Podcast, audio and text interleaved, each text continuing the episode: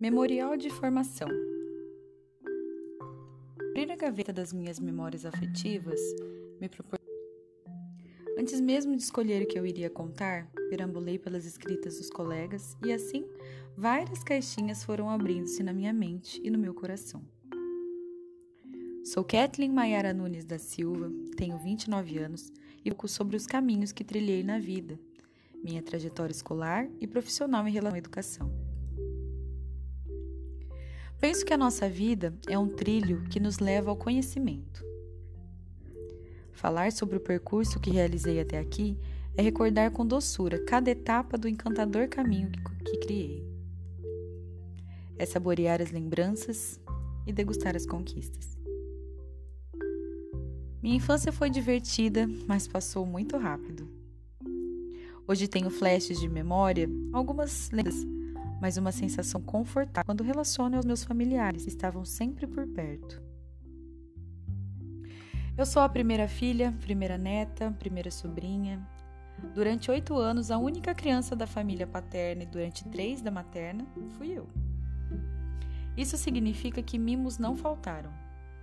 Eu sempre fui rodeada de adultos e todos eles me tratavam como uma verdadeira princesa. Mas aí também mora um problema. Eu fui princesa demais e durante muito tempo. Diferentemente da maioria dos relatos que conheço, eu fui uma criança que poderia ser comparada carinhosamente a um bichinho de pelúcia. Eu não corria, não pulava, não brincava na rua. A superproteção sempre foi algo que me limitava demais. Minha mãe sempre relembra e hoje conta rindo do momento dos meus primeiros passinhos, que aconteceram só após o meu primeiro ano. Morávamos com a minha avó paterna e ela era um verdadeiro nível 2 de superproteção. Ficava apavorada em me ver no chão, temendo que algo perigoso acontecesse comigo. Então, após sair de viragem, minha mãe aproveitou o momento e me colocou para andar.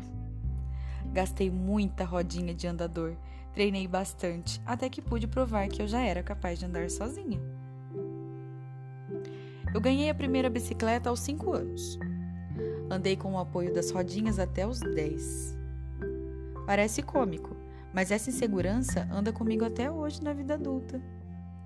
Eu desisti das aulas práticas de moto quando resolvi tirar minha CNH. O medo de andar sem as rodinhas ainda não havia sido superado, mesmo 20 anos depois. Não me lembro de banhos de chuva, nem de correr na rua ou de chegar das férias escolares e brincar loucamente com os vizinhos mas me lembro de brincar no quintal com lousa e giz. Brincar na rede, de me vestir com fantasias e de produzir bastante artesanato.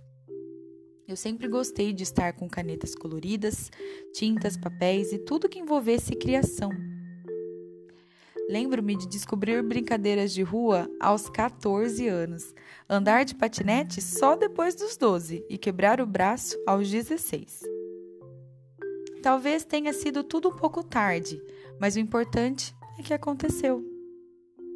Hoje, como professora de primeira infância, eu vejo claramente os reflexos da privação desses momentos. Dessa forma, proponho às minhas crianças que realmente sejam crianças, que corram muito, gritem muito e brinquem incansavelmente, sendo felizes. Pé no chão, mão na tinta, sorriso largo e abraços apertados. Assim resumo uma infância feliz mas eu ainda vou chegar nesse assunto de como me tornei professora. Anos mais tarde, faria a escolha que mudaria minha vida. Eu comecei a minha carreira dentro de uma biblioteca. Iniciei como estagiária do curso técnico em secretariado, mesmo sem me dar conta da grandiosidade que isso viria a significar. Eu abracei com grandeza a paixão pelo aquele trabalho. Quando cheguei, ainda não haviam livros, nem prateleiras, nada, somente um espaço vazio com vários sacos pretos no chão. Descobri então que ali estavam todos os materiais e que meu trabalho seria de formiguinha. Eu comecei do zero. Construí sozinha a biblioteca. Prateleiras chegaram, livros catalogados amadoramente, mas cadastrados no sistema do colégio para que então as crianças tivessem acesso a eles. Iniciaram as rodas de leitura e meu contato com a parte pedagógica foi acontecendo. E nesse momento eu não tive mais dúvidas, eu seria pedagoga. Aos 17 anos, iniciei minha licenciatura em Pedagogia pela Faculdade Unisal. As primeiras dificuldades foram aparecendo: trabalhos e mais trabalhos, correria para pegar a condução, até que a primeira conquista surgiu. Durante a minha experiência profissional, várias pessoas deixaram um pouquinho de si para que eu pudesse me construir. Tão pouco na vida pessoal, onde eu conheci pessoas incríveis e inúmeras aprendizagens conquistei. Acredito que não exista a possibilidade de separar as duas coisas, profissional e pessoal, já que somos únicos, em uma totalidade. Então, os sentimentos que afloram em mim são carregados e divididos e compartilhados com quem está à minha volta. Aprender com quem ensina vai muito além de conteúdos de sala de aula. Aprendemos muito todos os dias, com muitas pessoas. Aprendemos vivendo, aprendemos olhando, aprendemos conversando e muito observando. Já que falamos sobre isso, eu não posso deixar de lembrar das minhas aprendizagens enquanto observadora do trabalho e das relações. O ano era 2010. Estava no primeiro ano de faculdade e, com apenas dois meses de aula, fui chamada para estagiar na educação infantil da rede municipal da minha cidade. Lembro-me como se fosse hoje a sensação de orgulho e ansiedade que eu estava me consumindo por dentro. Quando cheguei, a escola era muito pequena, só haviam duas salas de aula, uma com uma turma de Jardim 1 e outra com Jardim 2. Turmas parciais, poucas crianças, apenas uma cozinheira e uma colaboradora de serviços gerais. A gestão dividia sua carga horária em mais uma escola, três vezes por semana. Então, na Imejaci, minha escola de coração, somente dois dias, de terça e quinta. A escola estava localizada em um bairro carente na cidade e atendia moradores de um bairro próximo. Conheci então a professora Jussara e a professora Débora. Eu fiquei encantada por elas. Me receberam muito bem, me acolheram de forma carinhosa e me ensinaram muito, mas muito mesmo. Eu tive livre acesso para colaborar com as duas turmas, porém, a Débora recebeu uma criança com deficiência física, então eu passei a maior parte do tempo auxiliando.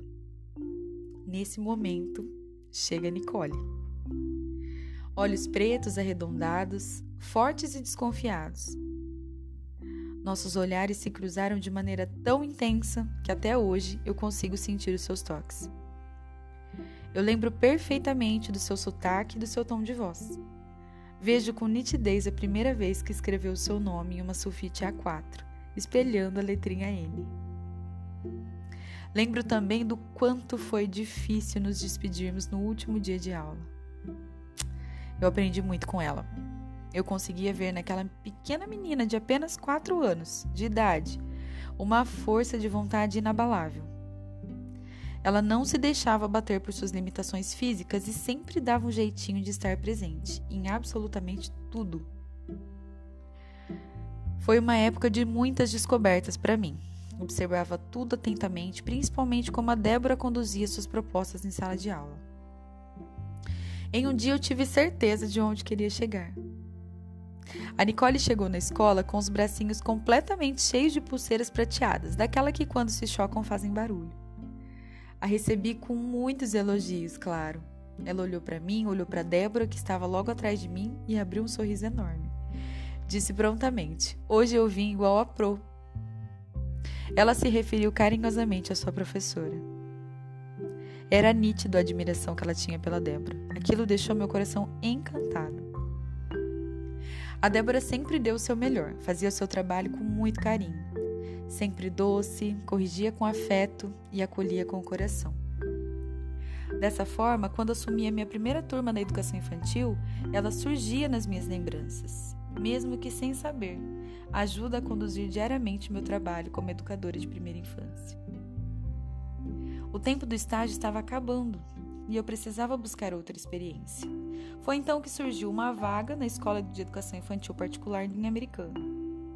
Eu fiz a entrevista, mas pelos motivos da vida, a vaga direcionada a mim foi para um estágio em uma turma do sexto ano, como auxiliar de uma criança com síndrome de Down. Ali realmente foi onde tudo começou. Rafael era o nome dele. Menino esperto, com um coração gigante, muito querido por todos. Ele era a celebridade da escola, amigo dos maiores, dos menores, dos professores, dos funcionários da escola, conhecido pelas famílias dos amigos, conhecidos por todos, menos por mim. Eu cheguei de paraquedas na vida do Rafa. Ele já estava no sexto ano, ou seja, cinco pessoas já haviam acompanhado seu dia a dia na escola. Eu era sexta e muita coisa ainda ia rolar. Os primeiros dias foram difíceis. A aproximação ainda estava em construção, completamente insegura, tentava a todo custo entender quais eram as necessidades dele para poder realmente auxiliar e fazer o meu trabalho. Cada dia era um teste de resistência. Alguns dias eram mais difíceis que os outros e meu emocional estava muito abalado. Eu estava sendo rejeitada pelo Rafa. Ele estava incomodado com a minha presença. Ele me testava o tempo todo.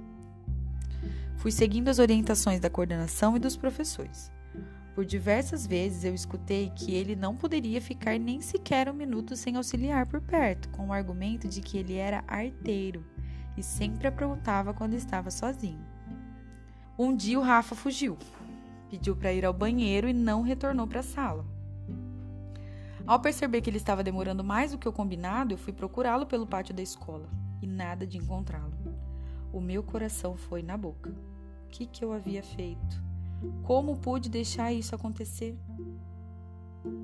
As salas de aula eram térreas, não haviam escadas, com exceção da sala de coordenação, que ficava bem na frente da entrada da escola, perto do portão. Quando me passou pela cabeça que o Rafael poderia ter ido para lá, fiquei ainda mais aflita.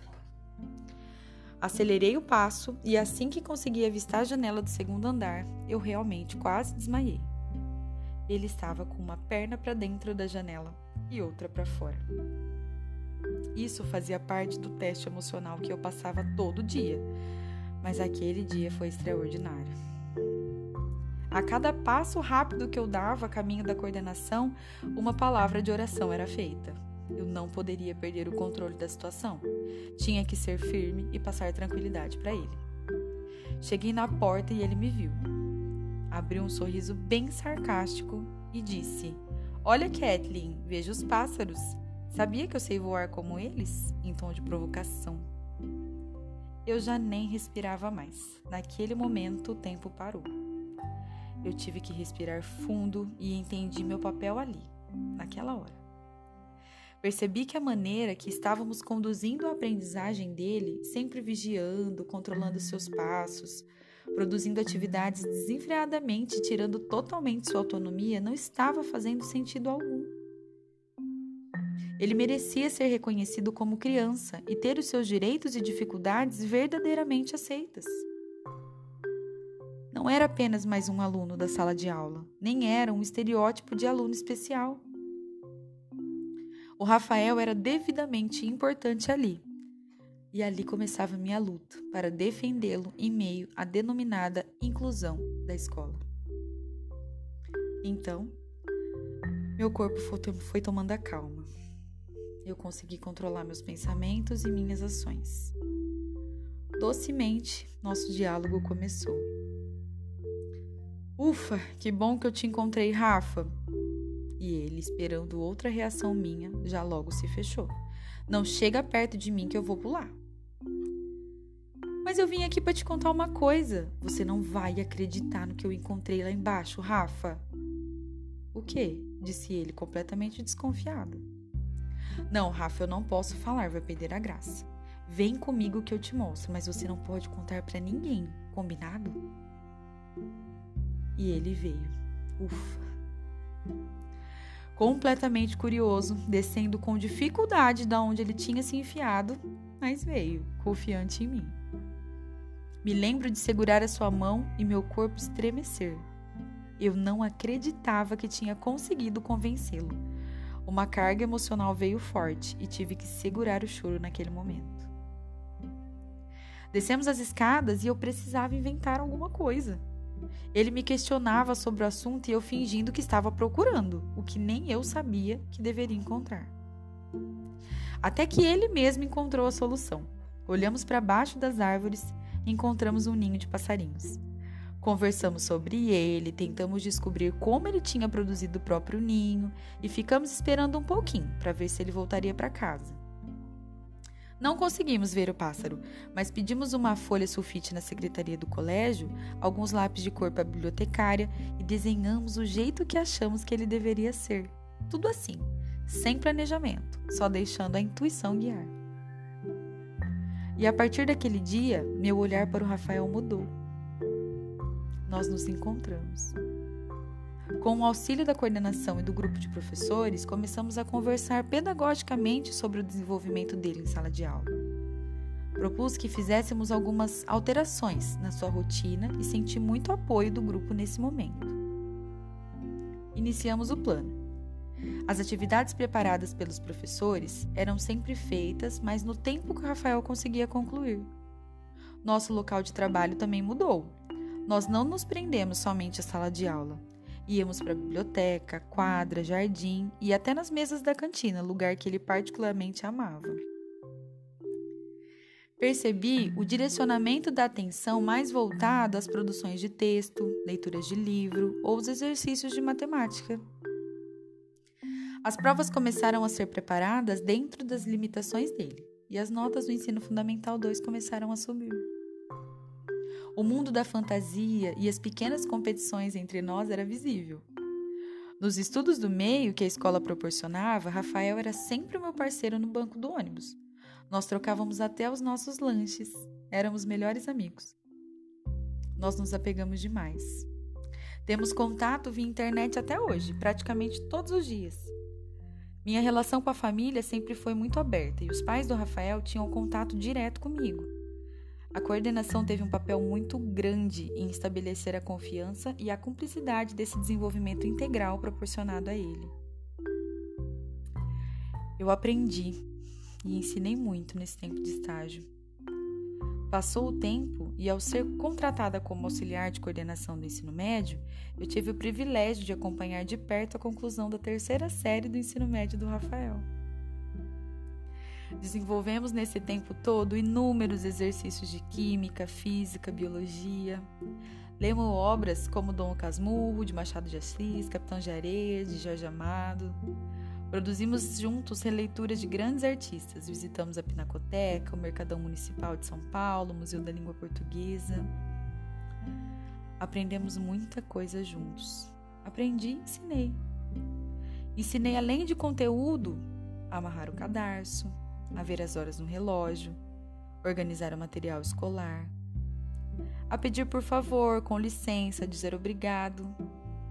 Ensinei a reconhecer os sentimentos e conversar quando algo estava errado. Ensinei a dizer não quando era seu limite e a dizer sim quando algo precisava ser feito. No dia 16 de junho, o Rafael fez 20 anos Fiquei muito feliz em saber que fiz parte desse desenvolvimento de vida do meu menino quase pássaro. Ou pássaro, pois hoje ele é livre para viver e mostrar o seu lugar no mundo. O tempo passou e meu pássaro alcançou novos voos. E eu fiquei.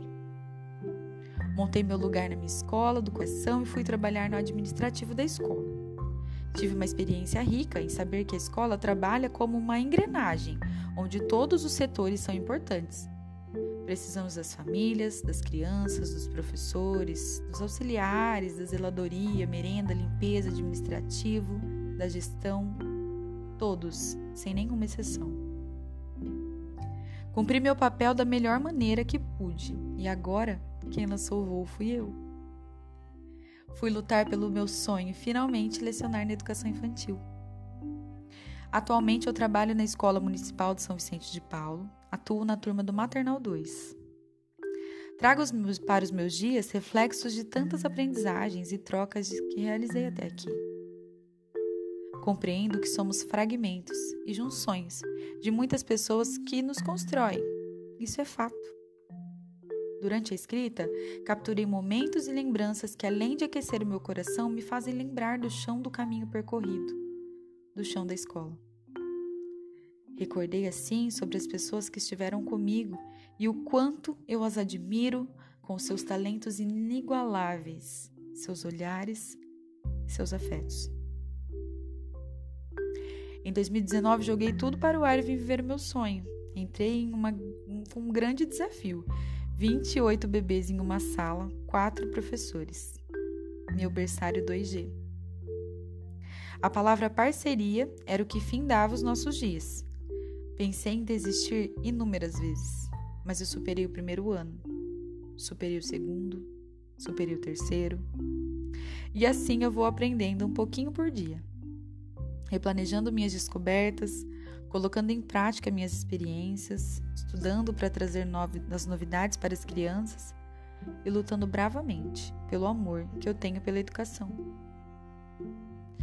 Encerro assim a narrativa com a certeza do que vivi, com a magia nos olhos, com o entusiasmo no coração, ou seja, aprendemos a aprender com tudo e todos, infinitamente.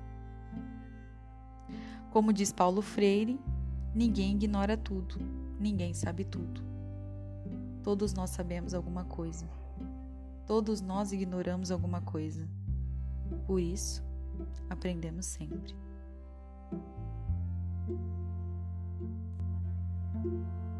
thank